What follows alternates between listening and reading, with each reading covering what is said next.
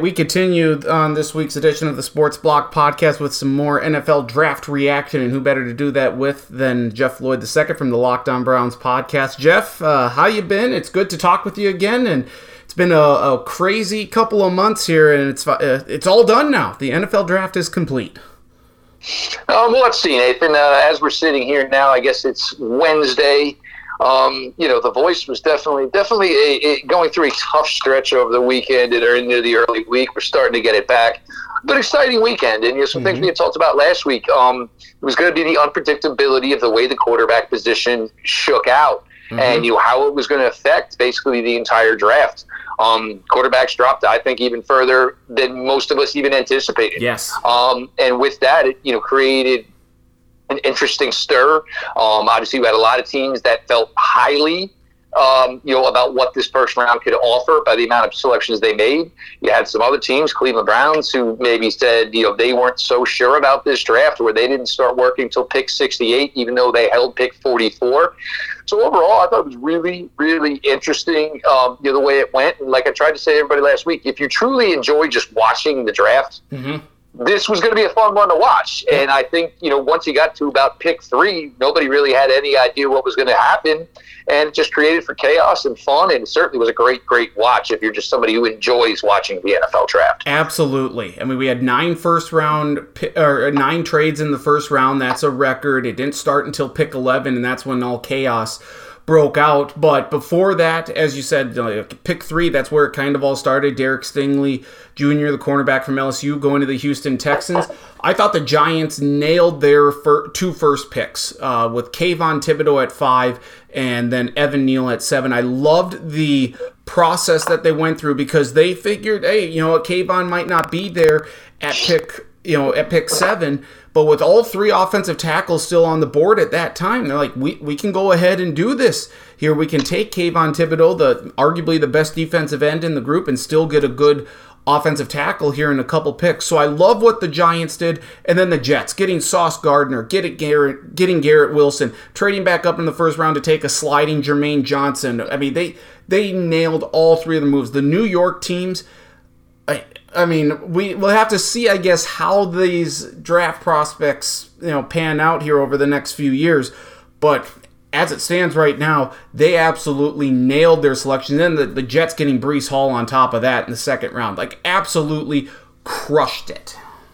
Well, we'll start with the Giants. Uh, you went there first, and you know, the first thing I, you noticed with the New York Giants was and this was a pick I do believe I had correct. And this was going to be a statement on the organization. Mm-hmm. Um, Kayvon Thibodeaux, some of his words and his actions leading up to the draft process would have turned the old New York Giants away. Oh, you know, he doesn't love the game. That, that, that, that. No, these are well educated kids. And to know that your NFL career could be short you know, either way, or to want to be able to talk about what you're going to do when you're done. I mean, look, most NFL players, even if you're a really good one, you're done by 30. So to say like this is what I want to do with the rest of my life, you know, it's not it's not bad to say that. So you know, maybe you know, so the Giants, I think they maybe shows that they really changed their ways. Um, taking a player like Kayvon Thibodeaux, uh, you love the selection of Evan Neal, um, getting him where they did. You know, uh, obviously there was a lot of talk about the top tackles in the class um, and where they you know might go and how. I think everybody kind of had it ranked a little bit differently. Um, another selection I like for the Giants, I love the selection of Daniel Bellinger, tight end out of San Diego State. Uh, I think he's a guy that's ready to go right away. I think a lot of people didn't give him the credit he maybe deserved at the tight end position. So for the Giants, uh, obviously got some playmakers here.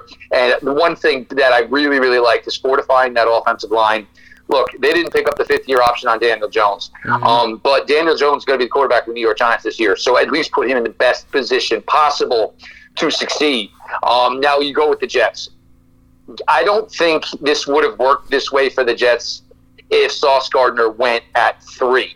Sauce Gardner did not go to the Houston Texans. The Jets were enamored and rumored, and everybody kind of knew that the Jets loved Jermaine Johnson. The only spot for Jermaine Johnson to go into the top 10 was the New York Jets. Mm-hmm. But the Jets were faced with a dilemma. Now, all of a sudden, the number one cornerback on their board, who they did not think was going to be available at four, was now there. So you took Sauce Gardner. Once you got down to 10, now this was the question of, you know, the wide receiver run. This is where it's going to get tricky. We had already had Drake London off the board. And at the time, Giants weren't, I mean, Jets weren't drafting again, obviously, until pick, uh, you know, later in the second round. So you take Garrett Wilson, you find a way to get back in, get a player you coveted in Jermaine Johnson. You mentioned the Breece Hall selection, a guy that we kind of felt would go late round one. Yep. Ended up not, falls to the Jets where he did. Not only the Jets do that, though, then you come back and you nail Jeremy Ruckert at Ohio State, the tight end. Jeremy Ruckert did not get to do much during the draft process. Probably hurt him.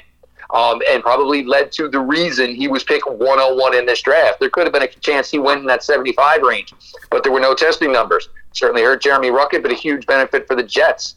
Um, now the Jets, you know, offensive line looks pretty good. Defense, you needed playmakers. They got playmakers. You got one more playmaker for Zach Wilson, who's going into year two. You got another tight end, even though you had a strong tight end offseason for the New York Jets.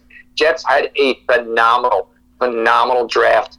And we'll see. I mean, I don't know if they are ready to contend with the Buffalo Bills this year, but you start putting some pieces into place to contend for the AFC East, I would say, starting as early as 2023. Absolutely. And yeah, they, and that's I think the key. You got to build for this division because the Bills are the the the cream of the crop right now. The class of the AFC East. The Dolphins significantly better. Like the, the AFC East is certainly an emerging division in terms of how much better it seems to be getting here and we'll we'll see how that play, plays out here at the beginning of the year. By my count here, you had five picks right. You had three in the exact spots: one, two, and seventeen, getting Zion Johnson to the Chargers. Then Jermaine Johnson, I'm giving that one to you because you had the right team, the right pick. They just you know he fell a little bit, and then what uh, what we got here? Kayvon Thibodeaux to the Giants. So I I mean that's given the uncertainty with this with this draft and how everything could play out. I think that's really good.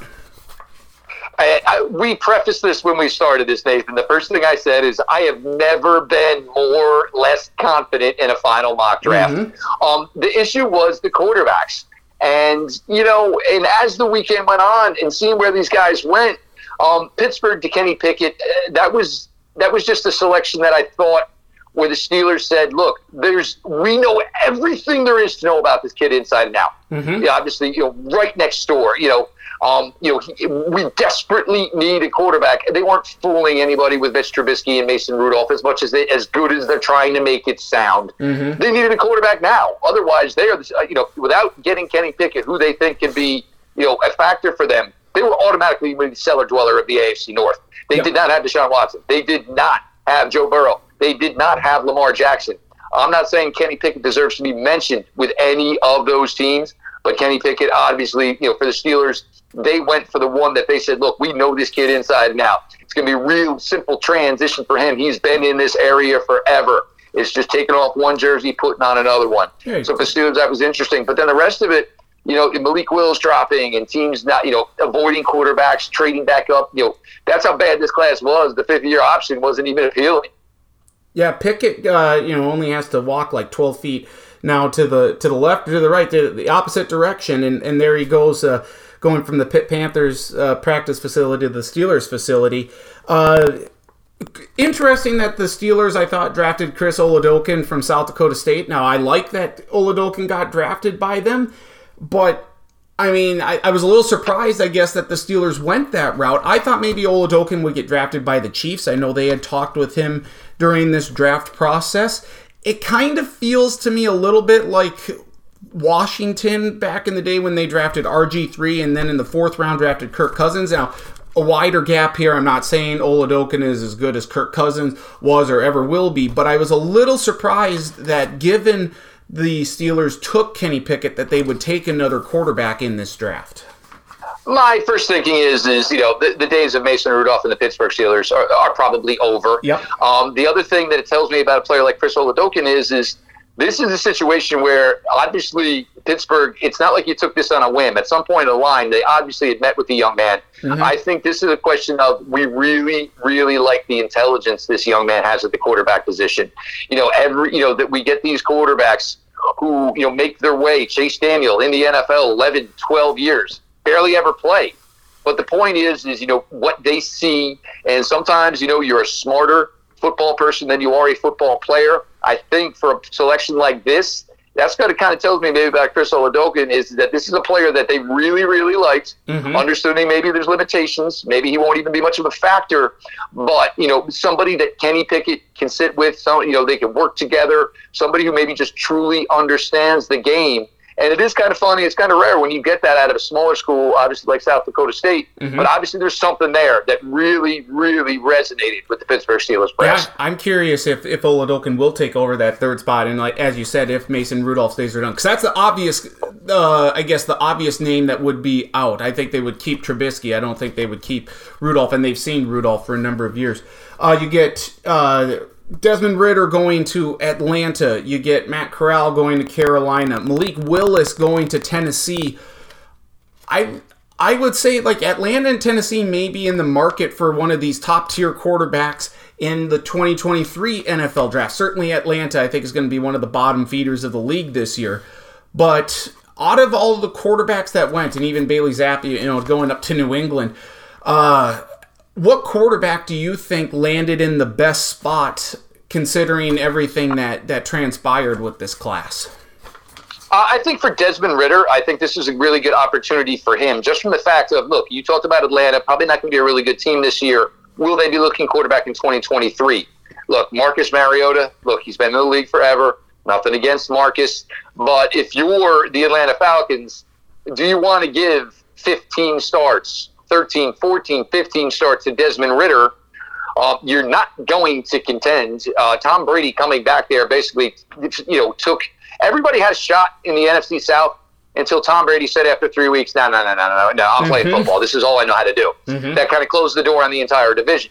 So if I am the Atlanta Falcons, I'm giving Desmond Ridder a lot of starts. He's probably going to start in the teens for me games. I'm going to find out. Did I get the guy? Did I get him? Is, is he the guy? Malik Willis in Tennessee is interesting. Um, you know, the athleticism. Um, you know, they can do some things with his athleticism as far as you know with Derrick Henry. Um, you think about what the Ravens do with Lamar Jackson and their running backs. The spot where obviously you know, you know a lot of the sprint draw stuff or the read option type of stuff. Am I giving it to Henry? Am I keeping it? Um, obviously, their wide receiver room is completely changed in Tennessee yes. now um, yeah. with them moving on from AJ Brown. I don't understand that move. I, I was I stunned by it. it. Like that doesn't make for, any like, sense for me. me. Like I, will tell you right now, I would have got. I would have thought I would have get rid of Ryan Tannehill yeah. and started over at the quarterback position. I mean, because if you're saying you couldn't pay AJ Brown, but meanwhile the money you're paying Ryan Tannehill was absolutely nuts to me.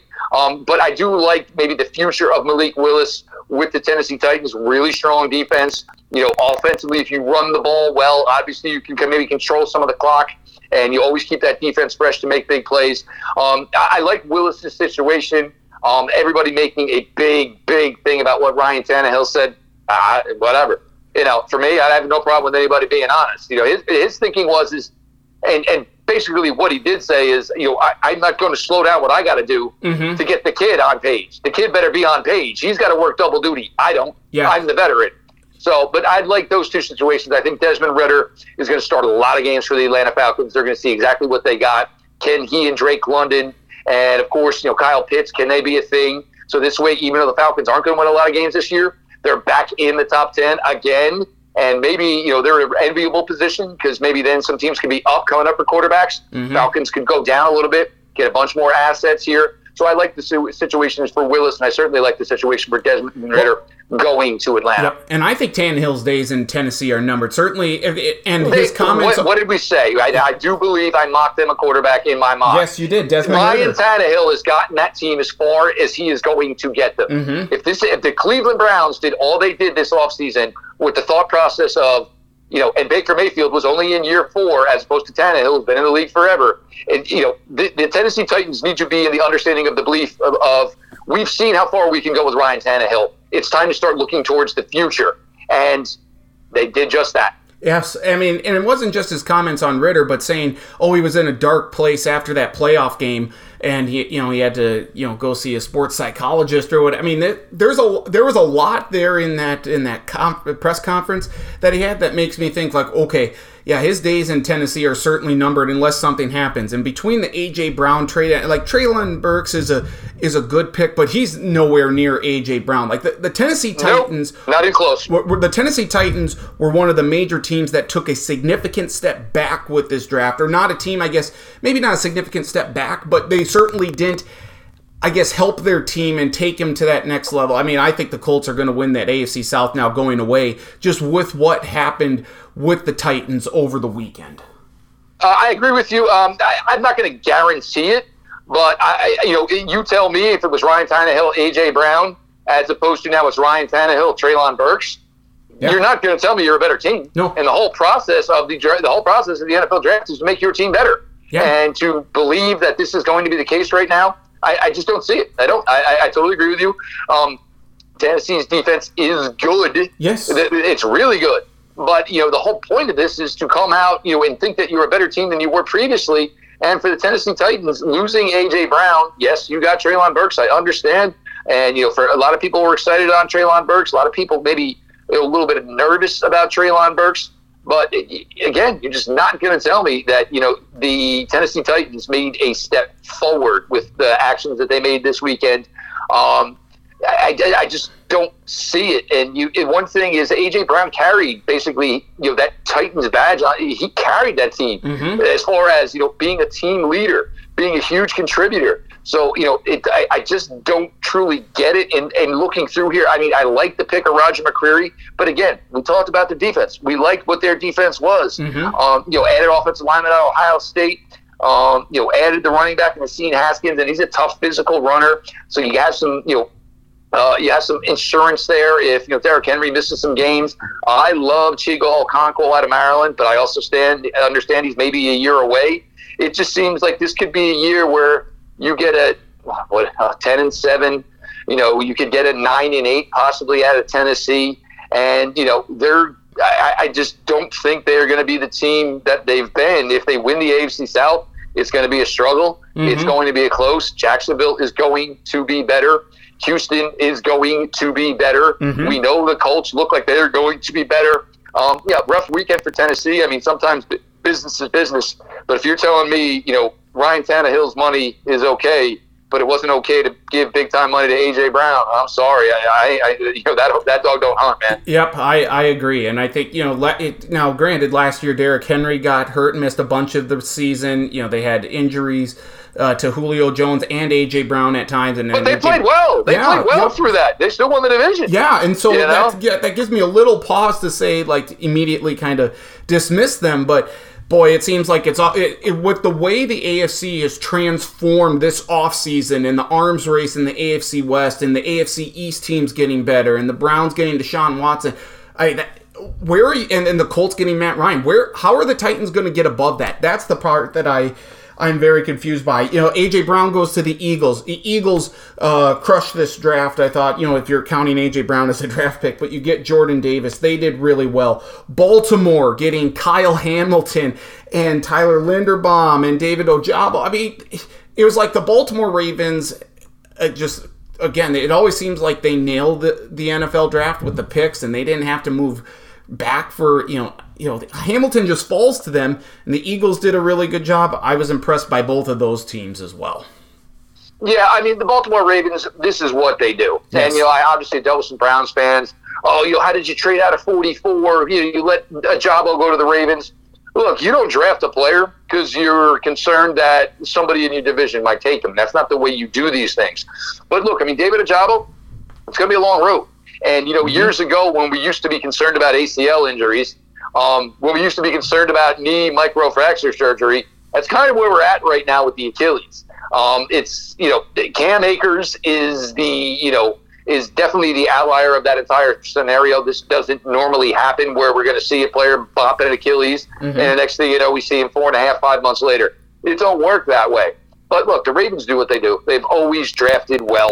Um, the key for the Ravens, though, I mean, in a lot of the nice selections they made, it's you know, yes, they need to improve the defense, but you know, you've got your two top running backs coming off of ACLs. Yep. Lamar Jackson is not happy by any means whatsoever. Um, you move on. You know, Hollywood Brown is a big loss, but the problem is, and, and I go back to this with Lamar Jackson for the entire time he's been there, is the Ravens don't know what works for him as far as the wide receiver position is concerned. They don't know. There's mm-hmm. so many guys have been in and out of that wide receiver room in Baltimore, and part of it is if they're just going to continue to do this, there really isn't a wide receiver for that team. You know, because Yeah. first off, there's an emphasis on blocking, and the former wide receiver in me laughs, and most wide receivers do. You talking to me about blocking?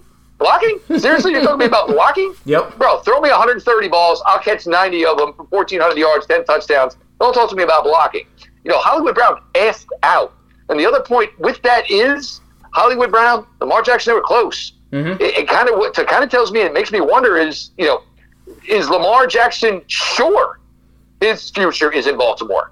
Yep. Because it kind of says to me like Hollywood Brown said, maybe he's not so sure. So then you know what?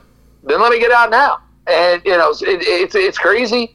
Um, you know, Baltimore needs to rebound tremendously on the offensive side of the ball this year yep. to have an opportunity. Obviously, Cincinnati. Um, I don't know if Cincinnati is going to win that AFC North again, but I'm not saying that uh, Cincinnati is not going to be you know in the running for it. Right. Cleveland certainly has become a much, much better team. If Jadeveon Clowney, like most of us feel, returns, mm-hmm. obviously that is a team that does not necessarily have a flaw as far as the roster is concerned. Um, you know, so just some thoughts there. Yeah, and uh, who does who does Lamar Jackson have to throw to besides you know you got Rashod Bateman and Mark Andrews? Well, at some point you know, you're going to need someone else to step up and, you know, when the Browns play seven secondary players, I think they're not going to have that much of an issue covering two two two receivers. Yeah, yep, I, I agree. Uh, you know, it's speaking of wide receivers blocking. Uh, apparently, that was a, a, real big factor, or that's something that Matt LaFleur, the Packers head coach, really liked about Christian Watson. Now, you know, like the Packers could only do this, you know, where they draft two defensive players in the first round. They had two selections. They don't even like their defense is going to be really good.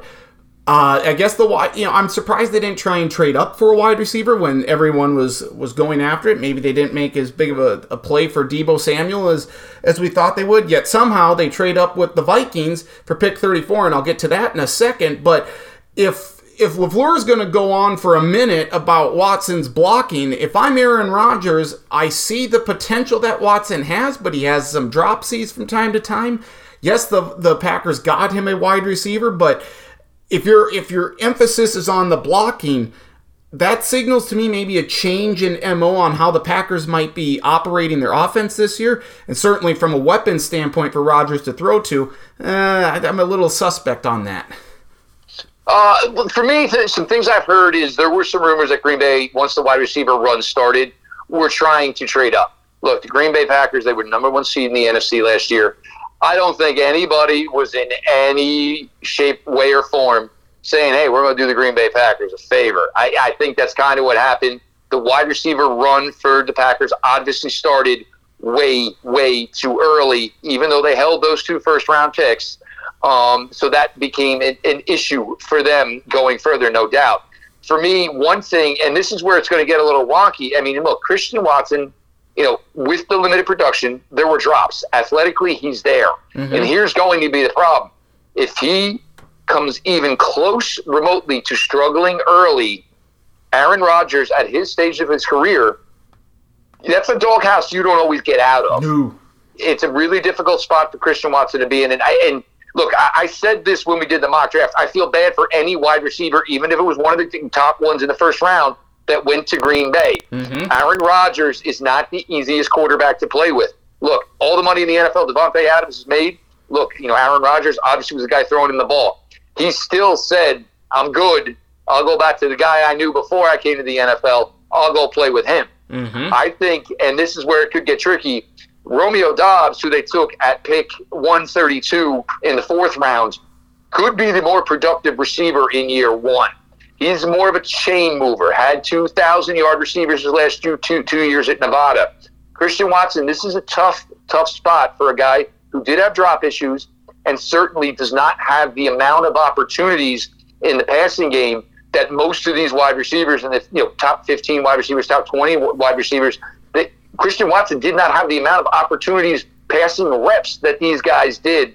This is a really, really tough spot for Christian Watson, a player I like, and I like the potential of him. And I think he got drafted right around where we thought he would go. Mm-hmm. But this is a tough spot. He drops one ball in August that Aaron, Aaron Rodgers throws.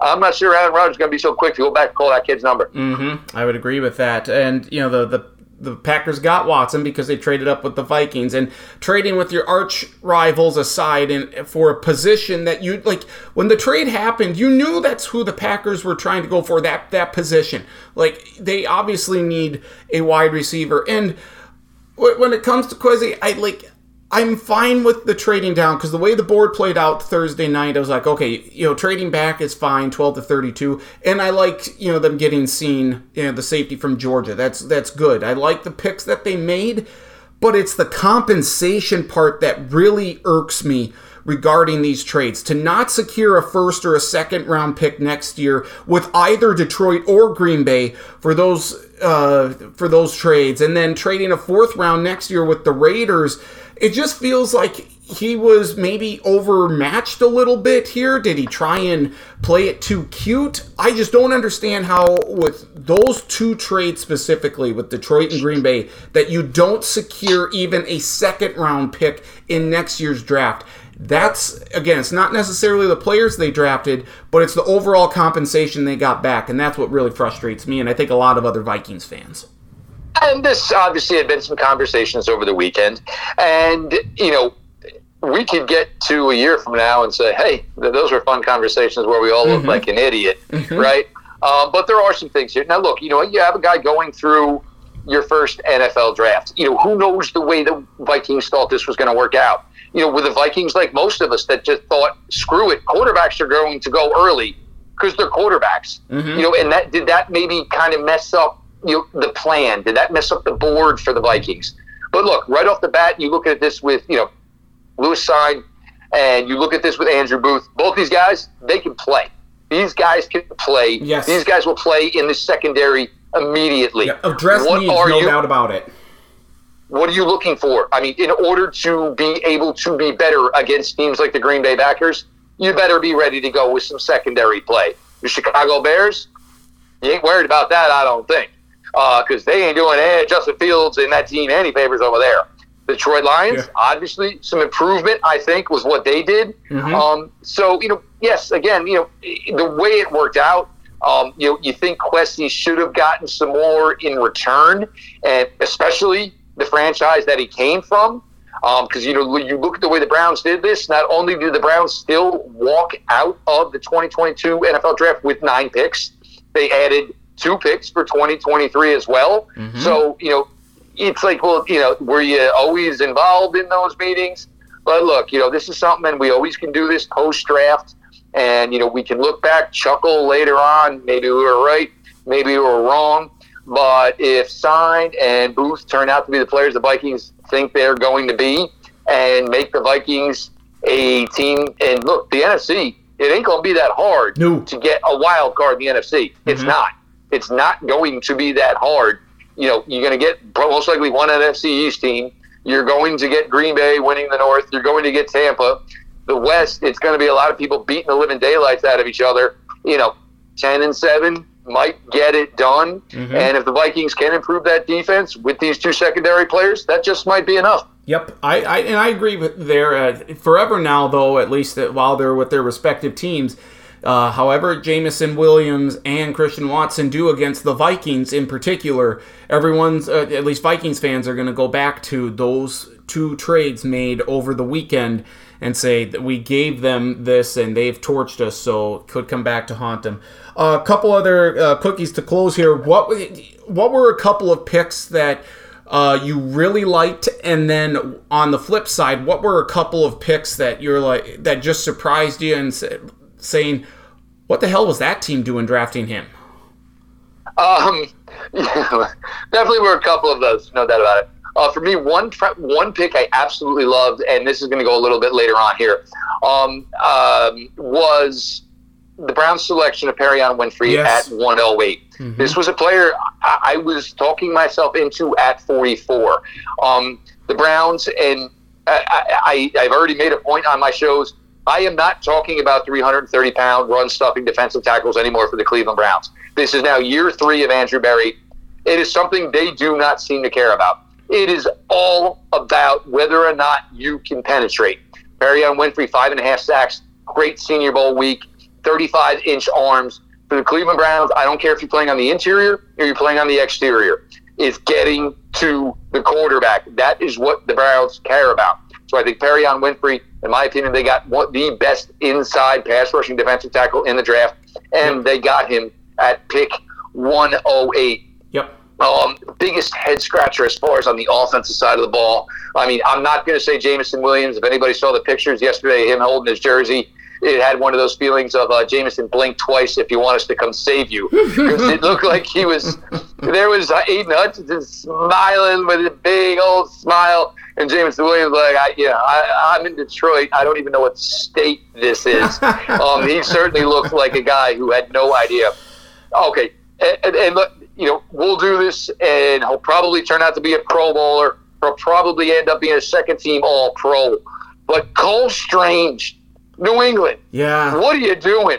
You're talking about this guy. I I talked. I reached out to five people that I truly respect in this draft, and I could not find one of the five who even had him as a top eight interior offensive lineman in this draft. Neither did So Sean that was McVay. one- that was one. It was just like, like, well, what do you like? Well, what do you do? Well, then just trade out, and you know, at least just take him in the second round.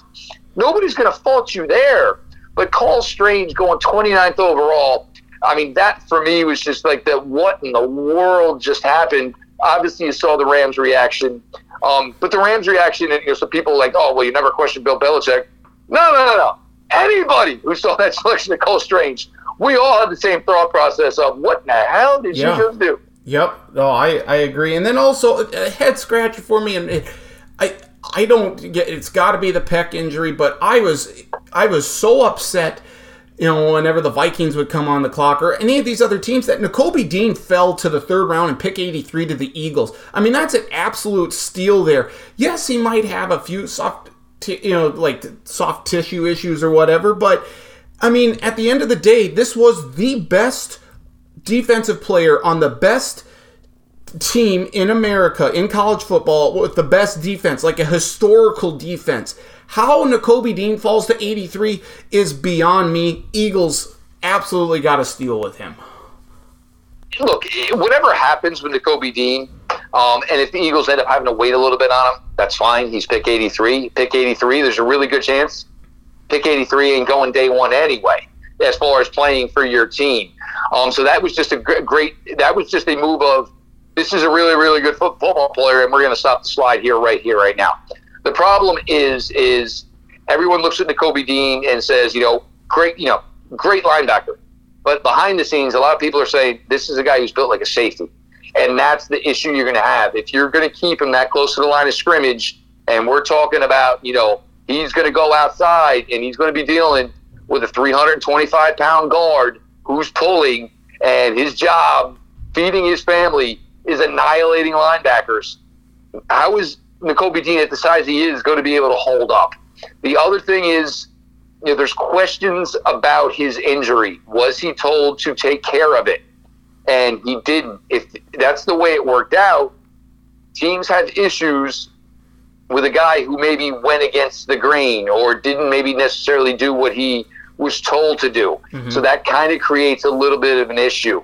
Um, look, for me, I don't care what size N'Kobe Dean is. You look at the NFL now, you look at the way the game is played, there's a spot for him. He's fast, he's quick, he can cover, he can do all the things you ask of him.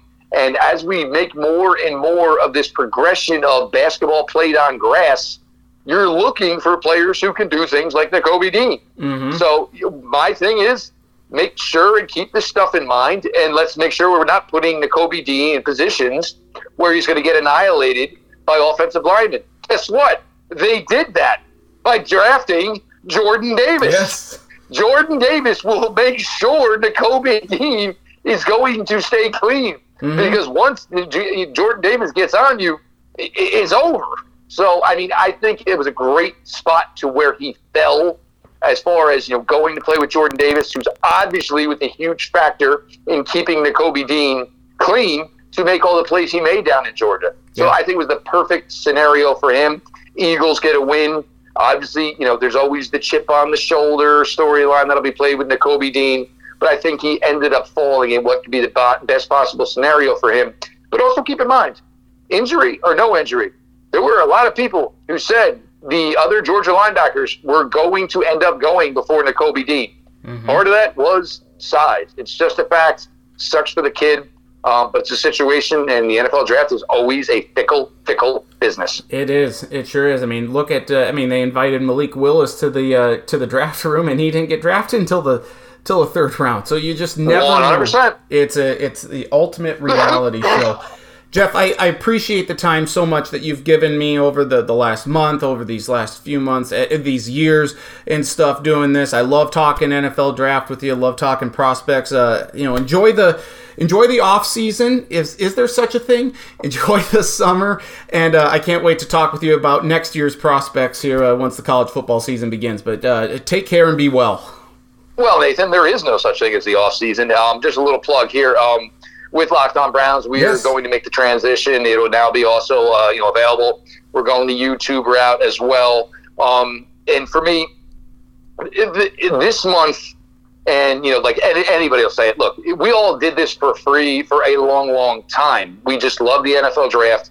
We love team building, you know, within any sport. Um, and look, as crazy as the month of April is, as far as you know the NFL draft leading up to it, draft weekend with it itself. Um, it's you know if it's something you truly love, yes, it's a lot of work, but there ain't nothing better mm-hmm. that you can say something is work that you truly love. And we got to see that this year. Um, and look, you know, we're going to look ahead to next year. It's going to be some quarterbacks, you know, which is going to change the way the landscape of that is. Um, but now, you know, for everybody, a little bit of time, a little bit of downtime. Um, you know, you know, obviously a little more family time here. But you know, weather's getting better. Summer's about to hit, and before you know it, it's going to be August, and it's going to be time to go because nothing goes faster than the summer. So, mm-hmm. um, you know, enjoy it, Nathan. I always appreciate our conversations. I enjoy them. I mean, I got to think it's me five, six years now that we've probably yeah. been doing this, if it's not longer, mm-hmm. and always, always enjoy the back and forth, my friend. You know that. Yep, I and I look forward to, to doing this again next year and for many more years to come. You're the best, Jeff. I always appreciate it. Go check out the Locked On Browns uh, podcast and the YouTube of now the YouTube channel. It's going to be great. You're, you're going to continue to do great work there. Appreciate it. Enjoy the summer. Uh, you know, be well. Uh, have enjoy the time with the family. We'll talk soon, my friend. Right back at you, Nathan. All right. Thank you, Jeff. Jeff Lloyd from uh, the second from the Locked On Browns podcast again. Best in the business. So appreciate his time over these uh, last few weeks and the months. It, it's just great. Um, so that's that, and uh, that's a wrap on the 2022 NFL Draft. We look forward now. We look ahead to the NHL playoffs, the NBA playoffs continuing, the NFL schedule being released here next week. Looking forward to that. Major League Baseball continuing. Um, but of course, again, our, our, thoughts are with Marcus and his family on the um, you know the tragic, un- untimely death of his father, and um, uh, thoughts and prayers with him, and hopefully uh, we'll get him on here at some point when he's ready. Uh, and we look forward to talking hockey, and I'll give him uh, as much of a platform as possible if he wants to talk about his dad, because there's nothing more important than family. So again, thoughts with with Marcus and his family as they're going through that. Um, and that will do it for this week's edition of the Sports Block podcast. You can find us on iTunes. So the Sports Block. Follow us on podcast or find us on podcast.com. Follow me on Twitter at IndyStack and Travis Krins on Twitter at Travis Krins. Uh, Jeff on Twitter at Jeff underscore LJ underscore Lloyd at Locked On Browns at Locked On Browns. Uh, link to the podcast posted middle to later part of each week. Appreciate you listening. As always, we'll talk next week. A lot going on NFL schedule, NBA playoffs, NHL playoffs, MLB. Uh, plenty to get to. Sports doesn't stop. It maybe some lulls here and there, but it really never stops. So for all of us here at the Sports Block Podcast, thank you so much for listening. So for Travis and Jeff, I'm Nathan. Thanks for listening. Have a great week. And we'll talk to you next week on another edition of the Sports Block Podcast.